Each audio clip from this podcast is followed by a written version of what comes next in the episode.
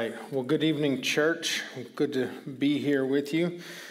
If I'm not moving around as much as I normally am, you'll have to forgive me. I actually pulled something in my arm and my back last night or yesterday, and so I'm not my normal animated self tonight. Uh, so it's interesting. They gave me the wireless mic tonight on the one night that I told them I'm probably not going to be moving around too much.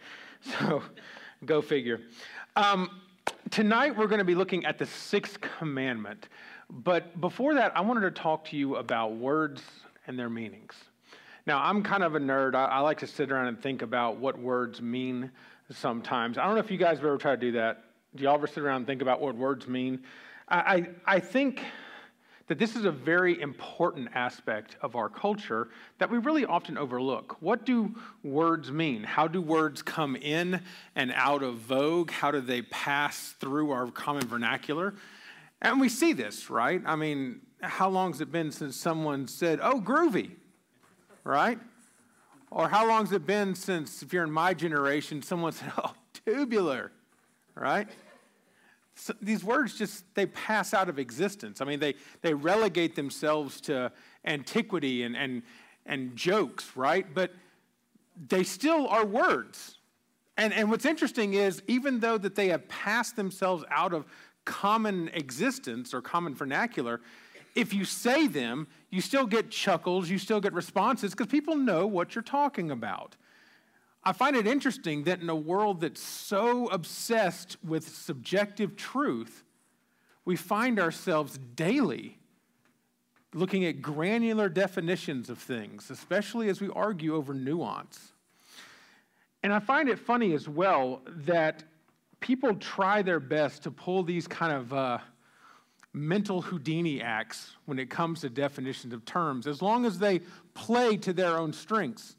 Now, I was a kid, uh, I can't say a kid, I was in high school when uh, Bill Clinton was president. And so I very much remember the whole impeachment scandal, and I, I still will never forget when he was under oath in deposition uh, for the, uh, the goings on, and the prosecutor asked him a question about the relationship between himself and then intern Monica Lewinsky. And was there any type of inappropriate action there? Is that how you define what happened? And I'll never forget his answer. Well, it depends on what you mean by is. Is is what is means, or something to that effect. I mean, it, it's just about as ridiculous. And so we think about this fluidity of language and how we define things, right? But there has to be some baseline of truth. Because if there wasn't something there that these words adhered to, some concept that we agree to be true, then what's the point in communicating? I mean, we might as well be comparing apples to unicorns. There's no standard by which we have any baseline for communication. So tonight we're looking at the sixth commandment. You're probably wondering, okay, why, where is this going? Because I, I want to look at a couple of different aspects of this. We're going to go a little bit differently uh, as we approach this commandment. Now, the commandment itself is pretty straightforward. If you look both in Exodus 20, verse 13, and in the retelling in Deuteronomy 7, uh, sorry, 5, 17, they both say the same thing. You shall not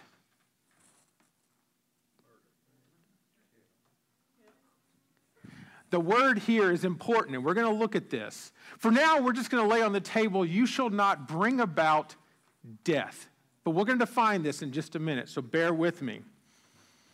You see, there's a cognitive problem here. If we go about defining this in a certain way, with a certain connotation to it, there actually is an issue that modern atheists have picked up on. If God is perfect and his laws are perfect, that's fine. But yet, God commands his people at periods of time in the Old Testament to cause death or intentionally bring about death. You see, this is, this is an issue in their minds. If God's laws are imperfect, that means God is imperfect. Or, if God's laws are perfect, that means that God himself is, as the philosopher Paul Copan says, a moral monster, not worthy of our own worship. See, tonight I want to look at a couple different concepts here. I want to look at this term or this commandment as it relates to the intentional causing of death and where this concept derives. Now, like I said, the text itself simply says, or is um, commonly translated as, you shall not kill. Now, there's three points to my sermon tonight, three different parts I want to look at. First off, what is really being said by this commandment? Two, is God truly inconsistent in what he asks? And lastly, what is the truth behind the vernacular of the commandment? So, first off, what is truly being said in this commandment?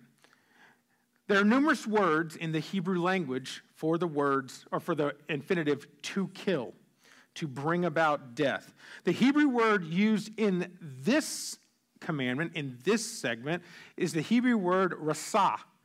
This is used to mean to kill with intentionality, to murder, but it implies something that is not implied in the others. And that is this idea of blood guilt. Now, we're going to come back to this in just a second, but I want you to keep that in mind. While it can mean to kill, to bring about death intentionally, the best way to translate this word is, as you said, murder. Now, there is another word that is commonly used in the Hebrew term, or in the Hebrew uh, language. It's the word harag. Now, this word is used numerous times, and again, it references some type of intentional killing of another person. But it's also not so much used in the context that we're talking. It's used in a more general sense, whether through war, whether through bringing about of justice, whether through self defense or some type of uh, intermediary action. This word is better translated, I think, to say to slay. Now, you're probably thinking, all right, Paul, you're, you're arguing semantics at this point, but I'm really not. Word choice is important. Like we've already defined, words have power, words have meaning. If I, I had this discussion with one of our Trellis students the other day. If I said that Bob walked in the room and his eyes bounced from person to person as he found a place to sit. We have an idea that his eyes are moving across the different people, making mental recognition of the faces that he sees. But would you say that that is a positive or a negative connotation? Generally, most people will probably say it's positive. The idea bounced implies maybe something rapid, but still doesn't imply anything negative. Now, let's say we say Bob, Bob's eyes darted to the different faces as he walked in the room looking for a place to sit. You still have the same idea, right? His eyes are moving, scanning faces. You still have the same rapidity of action. That, that rapidness is intrinsic to that word. But there's a difference here. While the actions might be the same, while the actions might have the same outcome and the same effectualness, we understand them differently. To say that Bob's eyes bounced from person to person and to say Bob's eyes darted from person to person is saying two different things about the state that is intrinsic to Bob. In one cases, we can assume at least that Bob is not in danger. He's probably in a better state of mind and probably in a better frame of reference. But to say that uh, Bob's eyes darted from person to person connotatively leads us to believe that there is either danger or some sense of incredulity there, something there that is wrong with Bob that leads him to move his eyes in the way he does. So, word choice is absolutely important. Now, interestingly enough, the word harag is also the word that is used when Cain slays Abel. And you're probably thinking, well, this doesn't seem right. Because we do. We say this is the first murder. We identify this action with murder, right? But there's something interesting here. Don't forget what I said about blood guilt. This idea of a life altering uh, judgment aspect being tied to you or to the proponent of this. Now, we see this when we see the rasa in thou shalt not murder.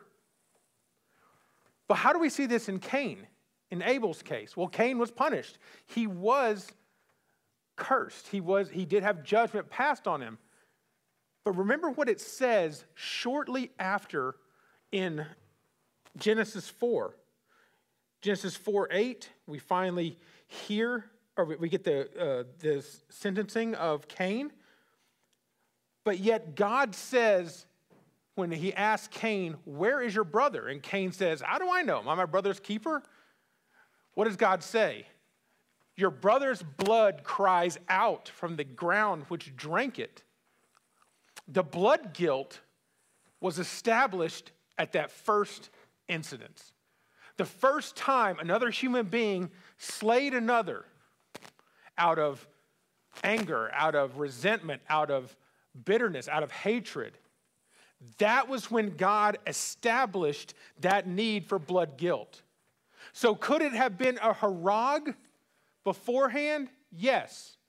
Because when God deemed his curse upon Cain, he established that need for there to be recompense. And from that point forth, God said, You shall not rasa, you shall not murder and lead to blood guilt. Now, we're going to come back to this in just a second. Let's move on to our second idea. Is God truly inconsistent? Looking at his commandments and yet still commanding his people to kill hundreds of uh, thousands of Israelites or uh, Canaanites. You see, this is really the issue. If we again try to define things in God's terms, we can never make sense of them. To understand what God is trying to say, we either have to do one of two things. We have to presume that we can understand the mind of God, or we can take him at his word. But let's say that's not good enough for you. Let's look in Joshua 11, verses 16 through 20. And I'll tell you, when, when researching this topic, I was telling Elias, uh, th- there's only four words in this verse. That's going to be interesting to exegete. How, how do you exegete a four word verse that still has so many implications across the Bible? And so, thankfully, by the power of the Holy Spirit, God said, uh, there's a lot more to read. And so, here we go. We're going to go trek into the Old Testament.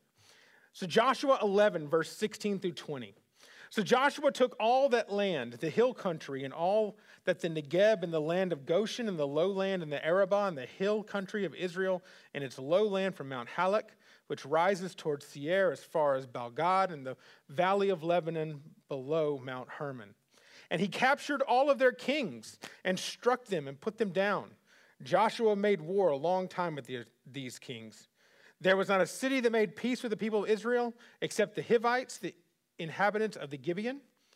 They took them all in battle, for it was the Lord's doing to harden their hearts that they should not come against Israel in battle, in order that they should be devoted to destruction and should receive no mercy but be destroyed, just as the Lord commanded Moses. Now, here we have a very clear picture of God's commanding the Israelites. It says God made this an order. He commanded Moses. And we know what happened with Moses, right? And so, as the baton passes to young Joshua, who carries this commandment forward into the promised land, it's now on Joshua's shoulders to lead the Israelites not in, you know, this, you know, parade through their new hometown. He's leading them through bloody conquest through war. And city by city, territory by territory, king after king is brutally cut down. The words here are put to the edge of the sword, but this is an ancient euphemism for killed, dead, right? These people groups are completely annihilated. The command is not to leave anything that breathes alive and to burn it all to the ground. So then the question is how come the Hebrews, who at this point have already received not just the first telling of the commandments, but also the second telling of the commandments, how come the Hebrews who know God's law, how come that they are doing the very thing it seems like God is prohibiting? Well, this is what we call in philosophy a primary cause. Now, this term, primary cause, delineates where an action takes its place from, from what leads to all subsequent actions. For example, if I had my phone here on the, on the thing and I pick my phone up, you can say the primary cause is I moved my hand and picked it up. But let's say I had my glass of drink over there up here and I picked my glass of drink up. You could still say the same thing. My hand moved the cup. But what's the primary cause? I'm thirsty. That's the reason why that action happened. Now, we could say, well, that's nuances. You're going too far with that. I, I don't think you can, especially in this regard. You see, this is a commonly held philosophical belief that at some point there is a first cause for which actions originate. And as they relate to agents, humans, that cause generally comes from an intent, a rational decision that is made. Now, this makes it easy then to see where this goes. In the case of Joshua, the intent was to adhere to the command. In the case of Cain and Abel, what was the intent? Anger, bitterness, frustration that God didn't accept his sacrifice, resentment at his brother for having something better than he did. You see, it's easy then to delineate the actions. The same effect might have happened but the actions are starkly different. Why? Because the first cause for both of them was uniquely different. Now, let's go back to this question that's on the table. See, the question that many non theists levy against theists, specifically and Christians, is how could a good God do something that seems horrible? And it seems like this passage seems to prove that God is truly a monster. But I would say no. In fact, it does quite the opposite. In fact, I'm going to even double down on this and say not only does it show that God is not a monster, it shows us one of the truest attributes of who and what God is, and that is God is perfect. Now, follow with me for just a second as I make a case really quickly to show how this breaks down. You see, God's perfection demands, necessitates that He can never have any attribute that is less than maximal at the highest possible conceivable level.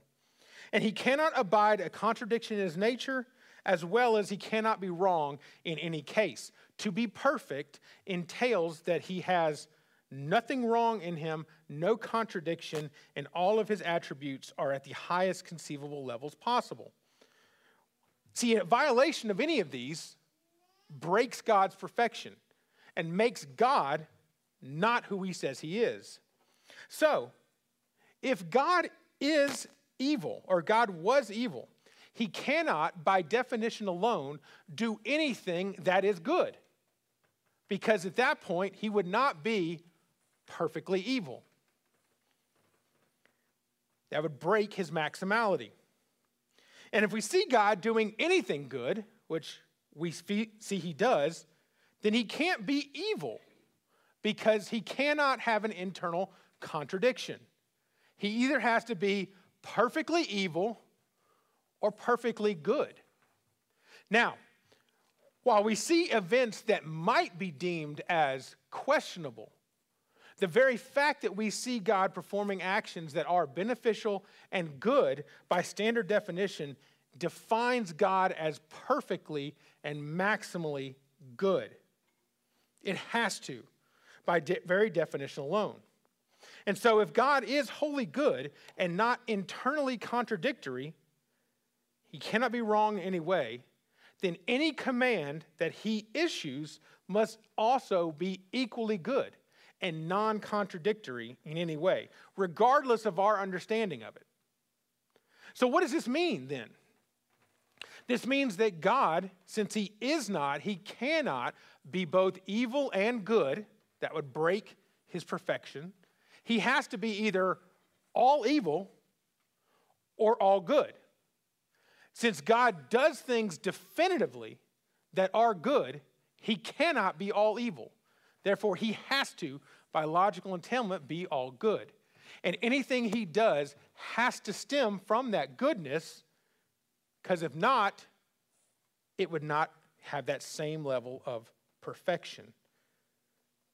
So that means that when it comes to a question like the Israelites killing off these indigenous peoples in the land of Canaan, to us in our human brain, we may think that doesn't seem right. That doesn't seem fair.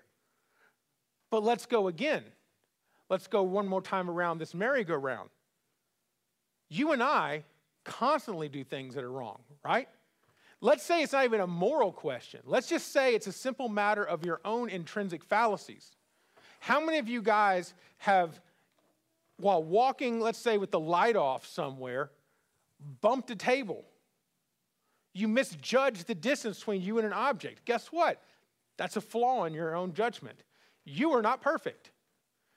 How many of you have tried to high five somebody without doing that whole look at their elbow thing and missed entirely? Guess what? You're not perfect. That's a flaw in your own depth perception and coordination. You see, who are we in our flawed nature to challenge an all perfect, maximally good God. And so, definitions that we may think don't make sense make perfect sense to Him. And so, when we question God in our imperfect and flawed state and say, but that doesn't sound fair, God clearly says to us in His text, My ways are not your ways, my thinking is not yours. I'm God. Who are you? So let's get back to what this command is really saying. Earlier, we read a passage out of 1 John, and I think this really sums it up. But before we get there, I want to point you to the Sermon on the Mount. Jesus tells us, while he's addressing the crowds there on the side of the mountain in Matthew 5, he says, You've heard that to kill is wrong. Thou shalt not murder. But he says, I tell you, anyone who looks at his brother with hate in his heart is a murderer.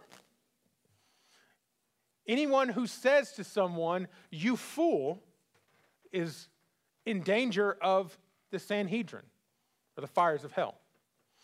Now, we're going to come back to this in just a second. But there's something here I don't want to miss. We're going to lay this down first. There's something very important about this commandment as Jesus restates it. And if you notice what it is, it's right there. It's the fact that it's an internal question. Notice it's not an external action, it's an internal question. Earlier, Brittany read to us in 1 John, where John says anyone who hates his brother is a murderer. You see, Jesus was concerned with the heart. He was concerned with the nature of the person. So let's go back, right? Let, let, let's, let's kind of look at this one more time again.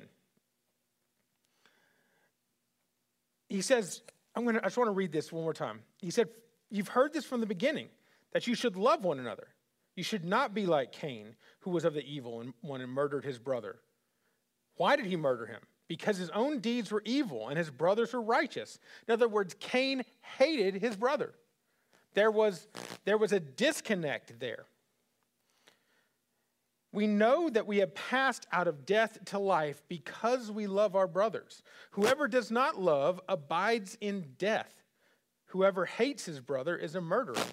And you know that no murderer has eternal life. You see, it's that hatred that comes from our own intrinsic brokenness, our own sinful hearts. That is what leads us to bear that blood guilt. When we take life of our own will, of our own twisted desires, of our own jealousy, hatred, greed, malice, all of these things, when we take up that mantle that Cain took up and slay our brother and sister simply out of anger and hate, we bear the blood guilt because it falls on the hatred and corruption that is within our own hearts. You see, our reasons are not centered on God's reasons. That's why the Israelites didn't bear the blood guilt. They were following God's commands. But was Cain following God's commands? No. He took it upon his own self and his own righteousness in his own eyes to enact this act. And that is why he bears the blood guilt. That is why this is commanded against. So, three reasons why I wanted to leave you with why is hatred really the core? Why is this so affrontive to God? Well, three reasons. One, hatred is a corruption of the nature of the gospel. Uh, I, can't, I can't remember if it's Brady or Kevin, one of, one of the two, who said earlier that we're going to point us, I think it was Kevin's prayer, point us back to the nature of the gospel. I thought that was really well said. Because what is murder, right? It is the taking of life through the absence of love. You don't love somebody, you murder. Well, what's the nature of the gospel?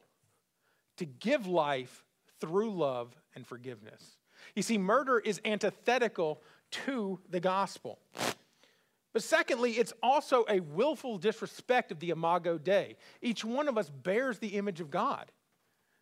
To smite someone in anger, to murder someone maliciously, is to basically thumb your nose at the image of God and say, I don't care if you're an image bearer, equal respect and dignity. You deserve to die. But more to the point, at its core, murder is pride. It basically says that for whatever reason, I am better than you. And we see all these come to play, right? To murder someone is to remove life and love from somebody. That's, like I said, the antithesis of the gospel. It's a willful, direct intent to destroy that image bearer. It's to say, I deserve to live while you do not. Now, I find it interesting in this other part, and maybe you've heard this before, maybe you haven't. Like I said, I'm kind of a words guy, so I had to look it up. Where Jesus says, anyone who says, you fool, is subject to the Sanhedrin, right? This idea of exclaiming, basically insulting somebody. This word used for you fool is the Aramaic word raka. And you think, okay, so they're insulting him. So that means anyone who insults me gets his supernatural just desserts, right? No, that's not what that means. The word here, raka, is a word that means useless. It's an Aramaic word that means useless, futile, not worthy to exist. In other words, to say to someone, you deserve to die because you're worthless. You're, you're sucking up air. You have no business even existing.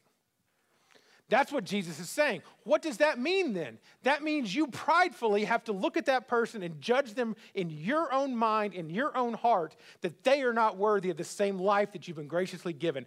That is pride, and it is wrong, and it is a sin, which is why this action is condemned.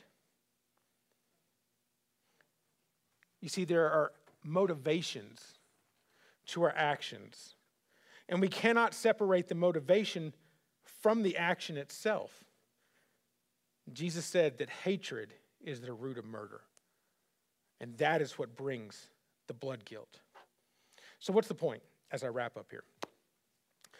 I really think that the reason we study the commandments and why it's so important that we do is because they're often very misunderstood. We often say we're a New Testament church, right? And so we sometimes forget that there's a whole other section of the Bible back there that we need to go back and, and dive through.